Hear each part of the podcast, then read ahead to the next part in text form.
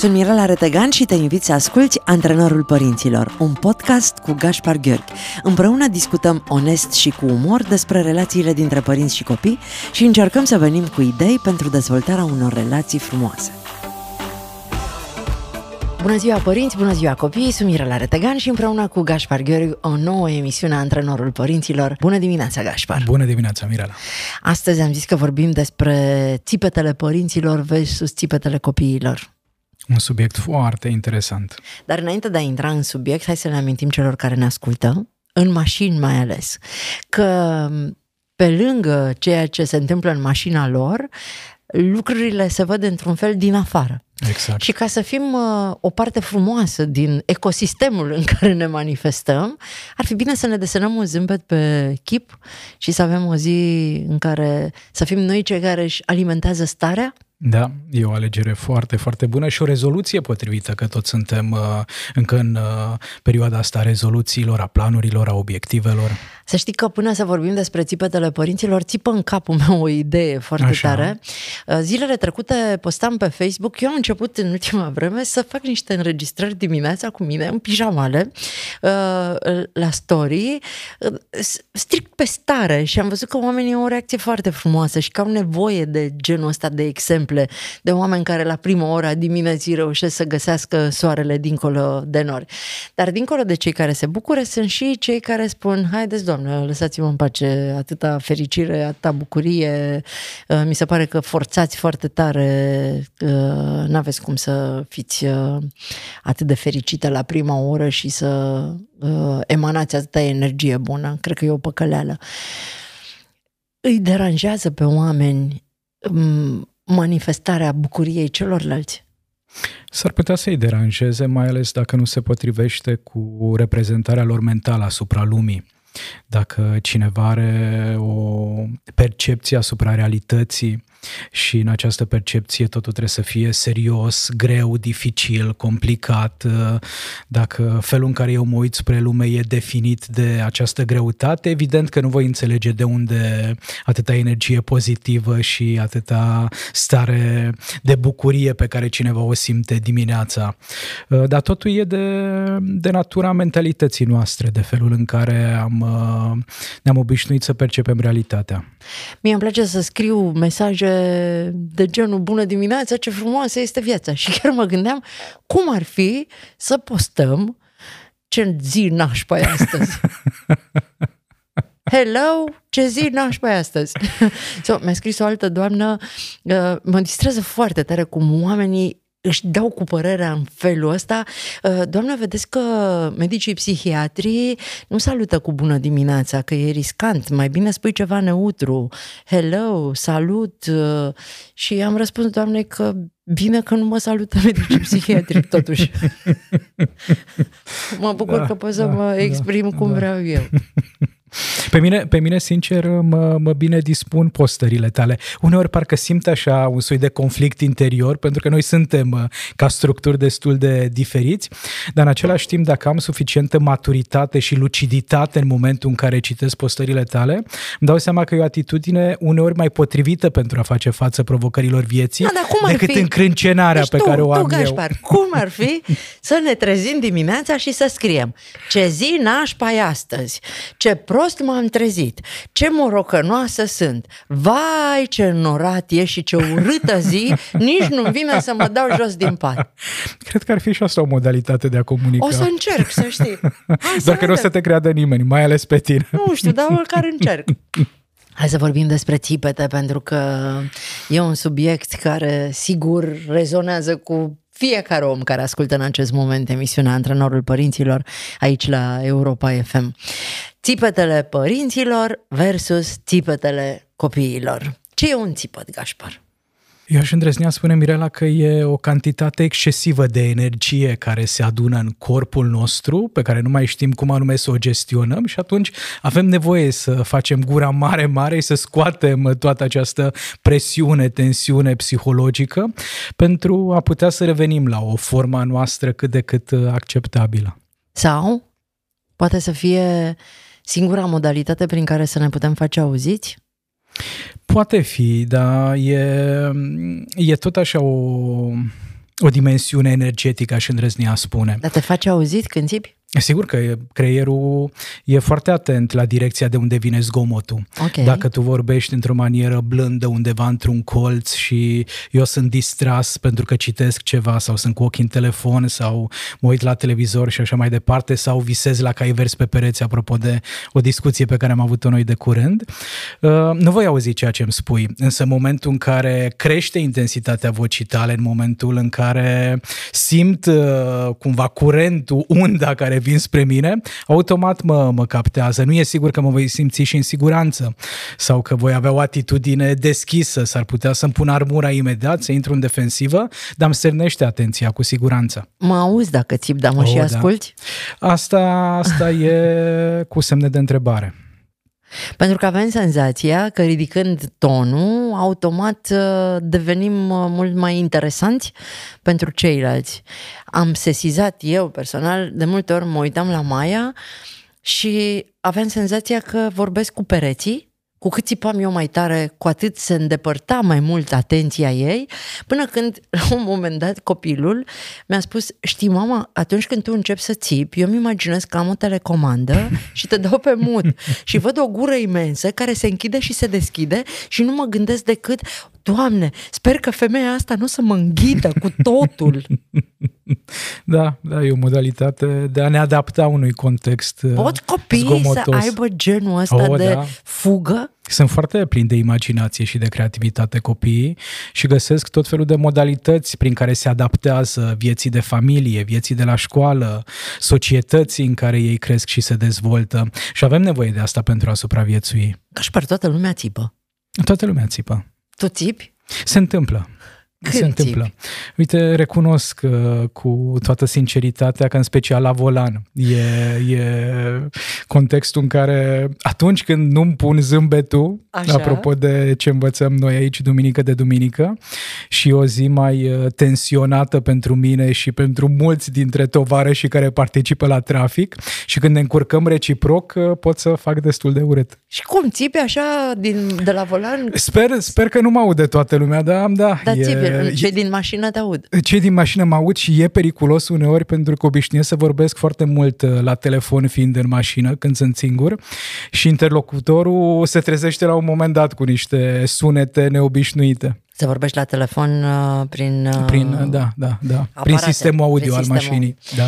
Eu m-am trezit la un moment dat, eu sunt foarte calmă în mașină și la volan și în general sunt foarte simpatică. Se distrează colegii care conduc cu mine pentru că am un fel de a mă băga printre mașini și eu, eu conduc cu tot corpul și pot să ies pe geam și să zic, hop, dăm voie, te rog frumos și mersi mult, stai un pic acolo să intru eu. Și mă... Ca un agent de circulație, da, dirijezi... Da, da, mie îmi place Asia foarte mult și nu știu, tu ai fost vreodată în Asia? Nu, nu. Ei, imaginează-ți că în Asia mergi cu tuctucurile alea, deci nu există ceva mai periculos pe lumea asta și în tuctuc ei n-au semnalizatoare.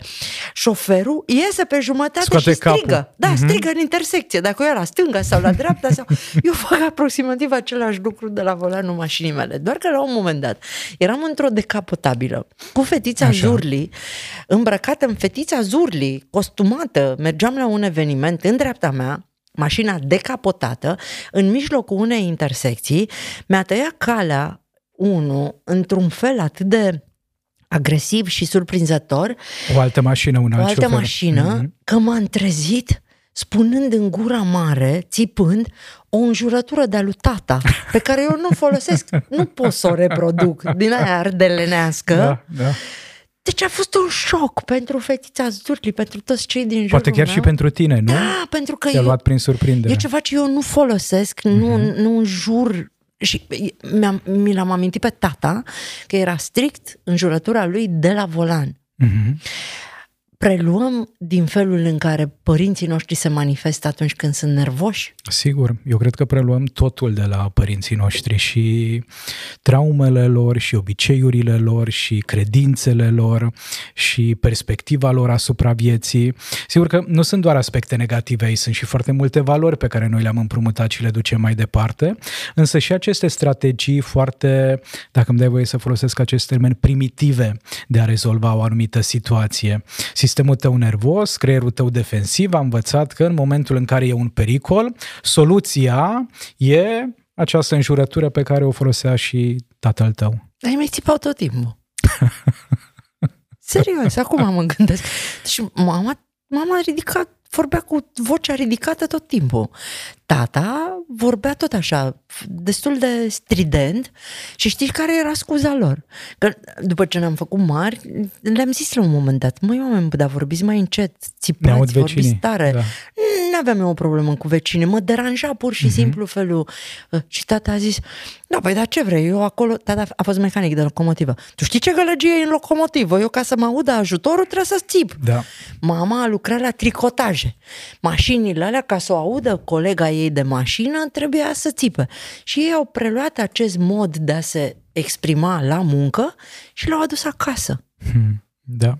Contextul ne schimbă structura psihologică, obiceiurile și acum dacă e să intrăm un pic mai în profunzime, putem înțelege poate și de ce funcționez toate de bine în uh, contexte în care de sunt foarte mulți oameni, exact, da. spectacole, evenimente în aer deloc. liber, da, da, da. Eu care am crescut într-o familie în care se țipa, dar mai rar și nu a fost neapărat uh, ceva tipic vieții de zi cu zi, iar putem înțelege de ce prefer varianta liniștită a unui cabinet unde nu e zgomot, nu e agitație. Ok, și cum ar fi fost dacă noi doi ne uneam destinele? Și eu vin în această familie cu obiceiurile dintr-o casă în care toată lumea vorbea tare și se țipa și vorbitul liniștit era așa, un... Doar când erau supărați o oamenii. ocazie, da. nu se trecea direct pe muțenie. și tu vii dintr-o familie în care se țipa doar atunci când era ultimul de, argument. E atât de bine că ai adus asta în discuție, pentru că în cele mai multe familii, în cele mai multe cupluri, aceste extreme se atrag și un partener vine de acasă cu anumite obiceiuri, cu un anumit bagaj pe care l-a moștenit, apropo de tonalitate, apropo de ce cuvinte folosim, cum ne exprimăm, cum ne manifestăm și celălalt s-ar putea să fie crescut într-o familie în care obiceiurile erau diametral opuse. Și cei doi uh, se pot completa minunat doar că e nevoie de o condiție să, să o îndeplinim și anume să îndrăznim să învățăm unul de la celălalt. Ce să învăț? Să fiu mută? Să învăț să fiu un pic mai temperată, să învăț să-mi gestionez energia și altfel, să învăț să vorbesc pe o tonalitate un pic mai joasă, iar celălalt să învețe să fie un pic mai zgomotos, Exaltat. un pic, exact, exact, un pic mai plin de viață, de energie. Cum se învață asta? Prin imitație. Exact așa cum am învățat în copilărie să preluăm uh, anumite obiceiuri ale părinților noștri, la fel se întâmplă și mai departe în cuplu. Poate că în familia sau în familiile asemănătoare cu sistemul tău familial, energia este maximizată e intensificată, e crescută. Într-o familie asemănătoare cu cea în care am crescut eu, energia este mai degrabă minimizată, e comprimată. Ambele sunt modalități de adaptare la diferite contexte de viață. Noi nu așa ne-am născut. Sunt niște obiceiuri pe care le-am preluat și cu care ne-am obișnuit atât de tare încât mintea ne spune că fac parte din noi. Dar noi suntem mai mult decât atât. Și în momentul în care văd energia ta care e un pic uh, crescută, care e intensificată într-o primă fază, o să mă sperie. Pentru că e foarte diferit de ceea ce știu și ceea ce cunosc eu. Dacă însă aleg curiozitatea și mă întreb oare ce pot învăța de aici? Oare cum ar arăta viața mea dacă aș aduce această energie în viața mea? Oare care sunt acele părți ale mele care s-ar dezvolta? Deși este un potențial extraordinar de creștere și la fel poți să faci și tu. Ia să văd în momentul în care... Mai tac. Exact, în momentul mai în care încet. reduc un pic ritmul, în momentul în care stau un pic mai mult în tihnă, în momentul în care nu vorbesc, în momentul în care măsor cuvintele un pic mai mult, oare ce se schimbă? Ți s-a întâmplat să auzi de la uh, partenere zi ceva? De zi, zi și tu ceva acum? N-ai nimic de zis? În cabinet sau uh, în viața, În viața personală? personală. Sau? Sigur că da, sigur. sigur. Ei, eu cel mai des am auzit, poți să taci puțin? Po- Acum, acum poți, poți să, putem să tăcem puțin Da, și un doar pic să de ne liniște. bucurăm de momentul da, ăsta? Da, da. Deci eu nu sunt defectă și tu nu ești defect. Absolut, absolut. Pentru că întâlnim enorm de multe cupluri în care unul e așa și unul, unul e ca mine și unul e ca tine. Și tendința e să crezi că eu sunt aia ok și tu ești la defect și bine ar fi să înveți uh, Să fii ca mine. să fii da. ca mine. Pe când asta e cea mai, cea mai nesănătoasă fără să-mi pun problema decizie. că și eu aș putea să schimb ceva la mine. Exact, exact. Deci ideea e să preiau un pic, să, să fac niște pași spre tine și tu să faci niște pași spre mine și să ne întâlnim la mijloc, să mai tăcem din când în când ca tine și să ne mai Bucurăm. bucurăm din când în Exact, când ca mine. exact. Dar să știi că te voi contrazice. Așa, mă bucur ai când zis, faci asta. ai zis puțin mai devreme Da. că nu ne naștem așa. Dragă Gașpar, pentru ce primesc notă bebelușii? Pentru că țipă. Adică tot, toate mamele se laudă cu abgarul? Cât a luat al tău? Zece. Pe ce? Pe cât de tare țipă. Țipă, da. Ăsta este primul... nu râde. Nu te-ai gândit la asta. Ba da, ba da, ba da. Doar că de asemenea mă gândesc la faptul că acești bebeluși au nevoie după aceea în viață să învețe să se liniștească. Păi cum dacă așa ne-am născut? Ne naștem sigur cu acest potențial pe care e foarte important să învățăm să-l În gestionăm. loc să-mi dai notă cât de bine țip, tu mă pui să mă înveți să, să învăț să tac? Vezi, se dă, se dă o singură dată în viață notă pentru asta. Da. Și în rest primești numai Atunci, și penalizări. avem nevoie, avem nevoie atunci să țipăm, ca să anunțăm întreaga umanitate că ne-am născut. Și ca să știe doctorul ce face mai departe cu noi. Exact. Cred că și, și în zilele noastre tipăm ca să știe doctorul ce face mai departe cu noi. Aoleu.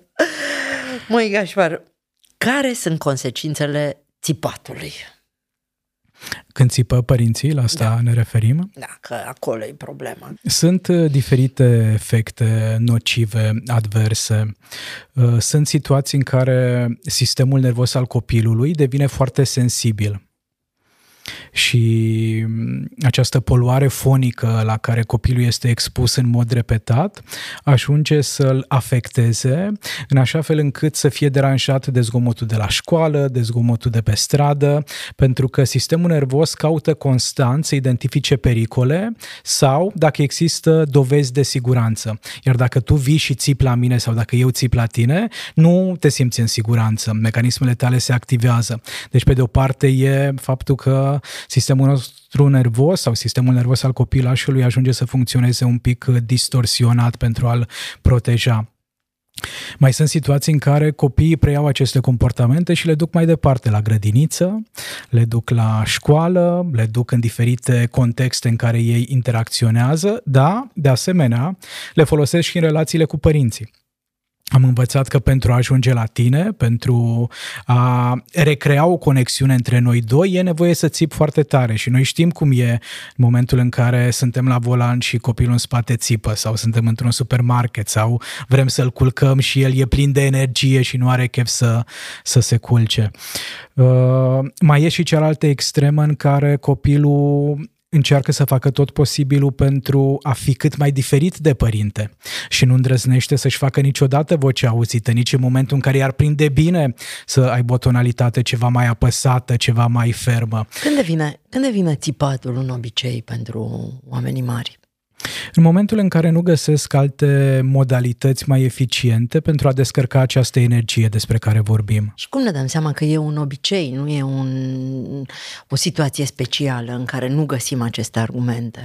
feedback-ul pe care îl primim din partea celor din jur. O să spună partenerul acestui părinte, iar țipi, o să spună copiii, o să spună vecinii, uh, mesajele pe care le primim din partea colegilor, pentru că nu țipăm doar acasă. În momentul în care cineva s-a obișnuit să țipe, o face în contexte destul de variate, nu, nu doar în mediul personal. Și putem și noi, dacă avem acest exercițiu de autoanaliză, în momentul în care se încheie ziua și reluăm diferitele pasaje pe care le-am trăit, ne putem da seama cât de des am ridicat vocea, cât de des am folosit o tonalitate caldă. E nevoie doar să fim atenți la ce ne spun ceilalți celălalt sau la ce am identificat noi la noi. Tipatul afectează uh, relația și cu celălalt părinte atunci când tu țipi la copil? Da, pentru că celălalt părinte are două opțiuni de regulă mai ales dacă nu e tocmai prezent într-un mod conștient, fie țipă și mai tare, ca să ne transmită că puterea e la el, fie intră în rolul apărătorului și are această tendință de a proteja copilul și de a ne îndepărta pe noi, pentru că percepe o amenințare din partea părintelui. Nu e niciuna dintre cele două dinamică sănătoasă. Se, se spune deseori atunci când cineva țipă, noi să ne reducem tonalitatea vocii ca să-l aducem și pe celălalt la același nivel. Uneori funcționează și poate fi o strategie mai bună decât să ridici vocea sau să ignori, însă nu de fiecare dată. De asemenea, e important de știut pentru, de exemplu, din punctul meu de vedere ca terapeut, în momentul în care cineva țipă, mi-e clar că nu e bine nimeni nu țipă de bunăvoie. Când se adună toată acea energie în corp, uh, și aici nu mă refer la uh, bucurie, veselie și așa mai departe, ci la furie, la anxietate, la frică, la supărare. Eu uh, am uh, inventat Zurli acum 16 ani din dorința de a avea o formă de manifestare în care copiii să poată să se exprime. Pentru mine, gălăgia copiilor înseamnă râsete și veselie. Pentru foarte multă lume poate să fie deranjant că un copil râde în hohote și țipă de fericire, eu îi spun gălăgie de bucurie acestei forme de manifestare. Dar dincolo de țipătele pe care ei le manifestă în sările de spectacol unde cântă și unde e clar că își manifestă veselia, avem țipătele copiilor care s-au obișnuit să facă asta, care nu se fac auziți, care cred că doar așa vor obține ceea ce își doresc. Pen- Hai să o luăm pe rând. Exact. Pentru unii dintre copii e singura modalitate de a se conecta cu părinților. Pentru că dacă vorbesc pe o tonalitate blândă, lejeră, s-ar putea ca mama și tata să nu aibă urechi pentru mine, să nu aibă ochi pentru mine și atunci inconștient am realizat că pentru a ajunge la părinții mei e nevoie să ridic vocea foarte tare. Alteori copiii țipă pentru că viața e dificilă, pentru că au atât de multă energie reprezentată de emoții și de sentimente în corpul lor, încât singura modalitate pentru a descărca această energie e să țipe. De exemplu, atât de des ne supărăm pe copiii care dau din mâini și din picioare, nu? Că nu, vreau, că nu da. sunt de acord cu o regulă pe care noi în calitate de părinți am uh, stabilit-o sau de îngrijitori. Și vine această nouă latură a științei și anume psihologia somatică, care ne spune că cel mai sănătos lucru pentru corpul nostru, pentru a evita traumele atunci când ceva este foarte greu, e să ne punem corpul în mișcare și să ne zguduim, să ne zgâlțim exact cât de tare se poate, pentru că asta este o reacție firească. E ceva ce face parte din uh, latura noastră primitivă. Iar dacă noi o inhibăm, rămânem blocați acolo în această stare de inhibiție. Deci, din acest punct de vedere, sunt într cu totul de acord cu ceea ce ai spus tu, și anume avem nevoie de mișcare, avem nevoie să reinterpretăm, să regândim felul în care decodificăm anumite comportamente ale copiilor. Ce înțelege un copil când părintele țipă la el? Ce se întâmplă în corpul lui, în sufletul lui, în mintea lui? Probabil că sistemului nervos, acest sistem uh, de apărare se rigidizează și își activează strategiile de supraviețuire și apare acea nevoie de luptă sau de fugă iar dacă copilul a învățat că dincolo de țipăt există și violență fizică sau violență verbală sau abuz, atunci ar putea să apară inclusiv starea de imobilizare, acel uh, îngheț, acel uh, șoc în care nu mă mai pot uh, mișca din loc. În funcție de gravitatea situației, facem această trecere inconștientă de la luptă-fugă către imobilitate. De asemenea, copilul poate învăța că singura modalitate de a relaționa e să țipi. Și în momentul în care uh, colegul tău de clasă în, sau de grupă, în momentul în care frățiorul tău mai mic nu te ascultă, modalitatea optimă de a comunica cu acesta e să ridici vocea cât mai tare. Deci e pe de o parte o activare fiziologică, îi spunem noi, e acest răspuns biologic pe care îl transmite corpul și după aceea mai e și o o lecție, e un proces de învățare prin care mintea trasează niște învățăminte, niște concluzii. Modalitatea de a te conecta e țipătul. Eu recunosc că Maia n-a țipat niciodată la mine. Eu nu pot să spun același lucru. Din păcate pentru mine, eu nu pot să spun același lucru. M-am trezit de câteva ori țipând la ea foarte tare. Din fericire, și a găsit niște mecanisme foarte sănătoase de a se apăra de țipetele mele și m-a surprins de câteva ori în timp ce eu țipam la ea. Am mai povestit asta, probabil că chiar și aici în alte emisiuni. Pentru cei care n-au uh, auzit atunci o să mai spun încă o dată. La un moment dat eu țipam foarte tare, încercam să explic ceva, eram nervoasă, nici nu ești coerent în da, momentul da. în care... E un pic de haos în mintea noastră când țipăm, e, e, da. E o defulare, că altfel nu am cum să o numesc și ea foarte senină și cu ochișori. Și eu tot timpul mă, mă uit îngrozită, mă uitam și la mine și mă vedeam și mă uit îngrozită, mai ales la bărbații ăia foarte înalți de 2 metri care stau aplecați peste mogâldața aia de 2 ani de zile și țipă la copii ăia și mi imaginez cum copilașul vede dragonul, cum îi ies flăcările pe nas, pe urechi, pe gură. Și mă gândesc tot timpul ce-o fi în mm-hmm sufletelul acelui copil peste care uh, pur și simplu... S-a năvălit uh, energia părintelui. Da. Exact. Și eram într-un astfel de moment în care o certam pe Maia foarte tare și ea se uita cu ochișorii aia de uite cum te uiți acum, căprioară în lumina farurilor, se uita la mine și a zis mama, dar de ce țipi? Mm-hmm. A fost un moment în care m-am oprit. Te-a trezit M-am oprit și în capul meu era ce răspund, ce răspund, ce răspund, că nu aveam niciun argument, nu găseam nimic logic pentru care fac asta.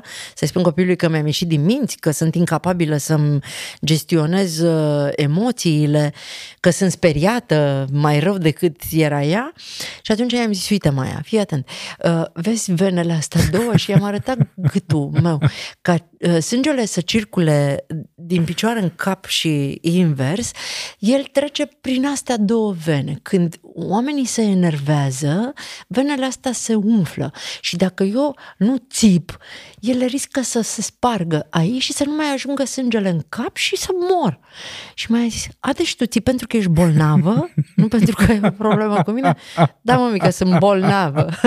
Din acel moment, de fiecare dată când țipam, ea se uita la venele mele. Și nu, nici nu mă mai auzea și nici nu, nu mai era atentă. Să se orienteze, să vadă dacă e despre ea sau despre nu, altceva. Nu, nu, cred că voia să vadă când moare, adică o mai duce mult sau îi explodează venele. Oricum nu se mai simțea vinovată. Asta Minunat. am reușit să o eliminăm. După care în adolescență mi-a dat o decisivă, o certam tot așa la un moment dat foarte tare și explica, nu se poate, nu înțelegi și escaladam. Tu nu mai ai văzut niciodată nervoasă, nu? Nu cred. Nu, nu mai văzut nu. dragul de tine. Te-a iubit Dumnezeu. Deci puteam să o duc până la lună. Și eram, da, și cu mâinile și cu corpul. Și ea Erai zice, ca o furtună. Fai de capul meu și în, în toată nebunia asta ea zice, mama, să nu uiți ce vrei să-mi spui. Mă duc să fac caca și vin înapoi. și rămân cu mâinile în aer, cu nervi în gât și mă gândeam, acum ce fac? Mă când baie și deschid capacul și trag apa sau... Uh, să mă bucur că am un copil atât de deștept încât a înțeles că măsa nu va duce decât la mai mult această enervare și a oprit această escaladare a nervilor mei sau să mă frustrez că mă sfidează și își bate joc de mine și mă lasă cu nervii acolo. A vedea partea pozitivă e de fiecare dată mai sănătos. Da, a, stat, a, a stat în baie până când a ieșit degeaba, că nu mai aveam niciun chef de nimic, adică mi s-a m-am da. temperat. Foarte creativă, Maia. Foarte. Dar nu toți copiii sunt așa. Nu toți copiii au puterea de a se apăra în fața. Uh, eu mărturisesc și le spun părinților, eu așa am crescut-o pe Maia. Mie trebuie să-mi facă față. Dacă îmi va face față mie și nu se va bloca și nu va intra în defensivă de frică, ci va ști, va găsi o portiță de scăpare, indiferent cum se numește portița aia, ea va face față oricui. Hmm. Și eu am avut grijă să, să o cresc așa, dându-i voie să se lupte cu mine, să... Uh, Să-ți pună limite. Vină cu argumente. Să se protejeze, da. Să-mi pună limite, chiar dacă mă enervau limitele în anumite momente. Dar ce facem cu copilașii care nu știu să facă asta? Din păcate, într-adevăr, sunt uh, și acele situații în care atunci când părintele țipă, copilul e copleșit de panică, de neputință, de neajutorare. Sunt situații în care sistemul nervos al copilului percepe un pericol atât de tare încât face instant pipi. Uh, îl trec uh, toate trăirile, toate stările, iar în astfel de situație neapărat nevoie Mirela ca acest părinte să ceară ajutor să meargă să ceară ajutor psiholog pentru, pentru el. el, să meargă la psiholog, să meargă la psihoterapeut, să meargă la un uh, specialist în sănătate mentală. Poate fi exemplul ăsta pe care ni l-ai dat tu acum cu copilul care face pipi de spaimă sau pur și simplu um, um, uh, rămâne uh, stană de piatră. Um, poate să fie începutul unor atacuri de panică. Sigur. De cele mai multe ori acești copii dezvoltă niște tulburări de anxietate. Nu vorbim de acea anxietate funcțională pe care o avem cu toții, ci niște tulburări de anxietate și mulți dintre ei ajung să fie copleșiți de o intensitate mai crescută a zgomotului în variate momente ale zilei. De exemplu, aceștia sunt copiii care nu se vor simți foarte bine la o petrecere, pentru că ei au învățat, sistemul lor nervos a învățat să asocieze zgomotul cu pericolul. Sunt copii care nu pot să tolereze sunetul ambulanței în momentul în care trece pe stradă, pentru că disconfortul lor fiziologic e, e extrem de crescut. Să presupunem că în acest moment ne ascultă cineva care până astăzi n-a realizat cât rău îi face copilului uh, țipând în loc să vorbească liniștit sau având genul ăsta de uh, secvențe. Ce poate să facă un astfel de om care realizează astăzi că poate să pună o amprentă foarte dureroasă pe, pe emoțiile și pe mintea copilului? Are nevoie să redobândească controlul asupra propriului comportament, să aibă Cum? acest exercițiu de autoreglare, îi spunem noi în psihologie. Cum poate să facă asta? Cea mai la îndemână strategie pe care o putem folosi cu toții, doar că e nevoie de practică, e respirația conștientă. Atunci când sunt foarte, foarte furios, să inspir pe nas, lent, duc aerul până în abdomen, îl rețin un pic, după care expir pe nas sau pe gură și are același efect. În momentul în care noi țipăm, de foarte multe ori o parte a sistemului nostru nervos se liniștește, se relaxează. Dar acea parte se relaxează și în momentul în care expirăm. Okay. Așa că dacă am îndrăznit să facem mai des exerciții de respirație conștientă, ne-ar ajuta foarte mult. Ce ne mai ajută e să ne punem corpul în mișcare. Atunci când sunt foarte furios, tocmai ce am dat exemplu cu copilașii care au nevoie să descarce, la fel o putem face și noi, părinții. Ce ne costă să sărim într-un picior? Ce ne costă să, nu știu, coborâm scările, să urcăm păi stai, scările? Stai, stai, stai, stai, puțin cașpar. Deci m-a enervat copilul, da? Da, Sau da. bărbatul, sau tu și eu sunt super nervoasă și tu mă pui să sar într-un picior O, da, în o, fața da. lui? În fața lui, în fața lui. Da, da, da. Pot să fac abdomene, pot să fac câteva flotări, să am grijă și de celelalte dimensiuni ale mele. Dacă nu fac eu asta când mă enervez data viitoare... Deci și să vezi cât de fani o să li se pare celor din jur. Deci direct pe abdomene. direct pe genuflexiuni mă duc. Am înțeles. Putem să, putem să ne schimbăm. O, da, o, da, fără doar și poate. Putem să E doar o devenim chestie niște de, obi- oameni de raționali, obișnuință. Putem, pu- nu știu dacă raționali, eleganți. niște oameni inteligenți relaționali, aș spune. Așa. Niște oameni care să nu uh, transmit uh, răutate, durere, suferință, ci mai degrabă empatie, compasiune, iubire. Ce înseamnă că n-am fost prea inteligentă în anumite momente? Ca să nu N-am- spunem- n-am, n-am punctat eu asta, dar are sens, Mirela. Are sens, mi-a fost dor să aud asta. Din păcate, a zburat și emisiunea de astăzi și aș vrea neapărat să le povestim puțin oamenilor despre conferința Concentrează-te pe tine, unde eu mi-am propus, pentru că, uite, uh, astăzi dau dovadă de inteligență Relațional. relațională. Și asta se datorează unui exercițiu pe care eu l-am făcut în ultimii ani, în fiecare zi, și șansei mele extraordinare de a mă întâlni cu niște oameni. Pentru că până la urmă și despre asta e da. vorba, Gașpar. Sigur. Unii dintre noi au șansa să se întâlnească cu niște oameni. Și oamenii ăia să își facă timp și răbdare și să ne iubească atât de mult încât să ne ajute să ne înțeleagă și să ne dea niște instrumente pe care noi să le folosim toată viața. Eu vreau ca din tot ceea ce am învățat despre mine și uh, uh, de la ceilalți, să dau mai departe mamelor, în special mamelor, femeilor, care vor să fie cea mai bună variantă a lor pentru ele și pentru copiilor. Am numit-o Concentrează-te pe tine pentru că mi se pare îndemnul pe care nu ne-a învățat nimeni să-l folosim până acum. Ce înseamnă să te concentrezi pe tine?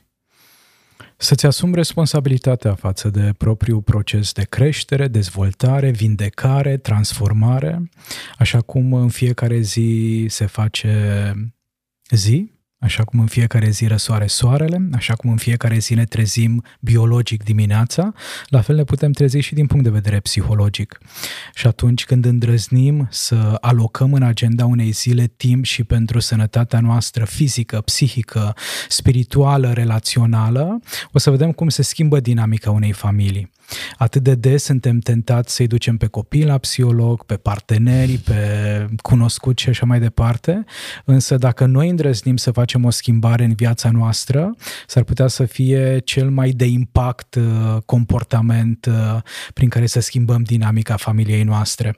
Așa că avem nevoie să ducem atenția spre noi și nu doar acea atenție pozitivă într-un mod extrem, ci inclusiv acea atenție care să ne ofere posibilitatea să fim mai mult decât am fost până în momentul prezent. Mulțumesc! Vă invit pe toți cei care ne ascultați să intrați pe fundațiazurli.ro, acolo unde conferința Concentrează-te pe tine este uh, explicată în detaliu. Uh, face parte din campania Adoptă o mamă, pe care noi o facem de ani de zile și ajutăm mamele care au reușit să fugă din calea soților agresivi sau mamele care și-au asumat aducerea pe lumea copiilor împotriva voinței uh, familiilor lor. Iar această conferință conferință sunt sigură că va transforma niște vieți și că mamele și femeile care vor participa la această întâlnire vor duce cu ele mai departe câteva lucruri și instrumente pe care le vor folosi toată viața. Un bilet pe care uh, o mamă îl achiziționează donând o sumă de bani asigură și unei mame dintr-o asociație participare. Da, mi se pare foarte drăguț. Pe același scaun va sta o mamă care își permite cu o mamă care are nevoie să îi se întinde mâna ca să se ridice mm. din uh, locul în care viața a pus-o în genunchi. Și îți mulțumesc foarte tare că ești alături de mine și drag. că mă ajuți. Hai să le spunem ascultătorilor că invităm pe antrenorul părinților pe Facebook să ne spună cine țipa la ei când erau mici. La tine cine țipa când erai mic? Uh, bunica, bunica Așa. din partea mamei și sora mamei sora mai mică a mamei care a fost responsabilizată să aibă grijă de... Era doar cu 10 ani mai mare decât mine, deci teoretic și ea era un copil. Uh, acestea au fost sursele dinspre care a venit această energie intensă spre copilul Gașpar. La mine țipa toată lumea. Drept urmare să nu vă mirați când m-au zis țipând, dar oricum nu voi mai țipa. Începând de astăzi, când mă voi enerva, voi face genuflexiuni, voi sări într-un picior și voi fi cea mai simpatică prezență nervoasă pe care ați întâlnit-o vreodată. Uh, din partea magazinului Zurli uh, primiți uh, unul dintre cei care răspundeți la întrebarea de pe Facebook. Vezi că am învățat de la tine, da, că tu zici da, din partea da, pagina, zic da. și eu, din partea mulțumesc, magazinului. Mulțumesc, Păi da, m-au certat colegii. Vezi că Gașpar zice de pagina de psihologie, dar tu nu zici de noi. Și o video Crăciu care se ocupă, zis, zici și tu, zici și tu. Din partea magazinului Zurli o să primiți cartea Dincolo de Parenting și teorii, în care tot pe mine și pe Gașpar ne găsiți și mini Zurli, adică păpușica păpușii Zurli. Care e foarte simpatică, da, îmi place foarte, foarte tare. drăguță, o iubesc de nu mai pot. Iar din partea paginii de psihologie avem uh, Darul Prezenței Conștiente de Caroline Welch, un ghid care ne poate ajuta să ne temperăm uh, vulcanul uh, interior pentru a putea să ajungem la cea mai bună versiune a noastră. Aceste întâlniri extrem de serioase, de sobre, de pline de profunzime și uh, de date științifice și tehnice, o găsiți și pe Spotify. cu hăhăielile de rigoare și cu uh, toată bucuria cu care noi ne întâlnim de fiecare dată. Mulțumesc, Gașpar! Mulțumesc și eu! Îți doresc o săptămână, știi cum să fie? Fără țipete! Sau cu oameni nervoși care sar într-un picior. Te îmbrățișezi. Duminică frumoasă. Duminică frumoasă tuturor, la revedere.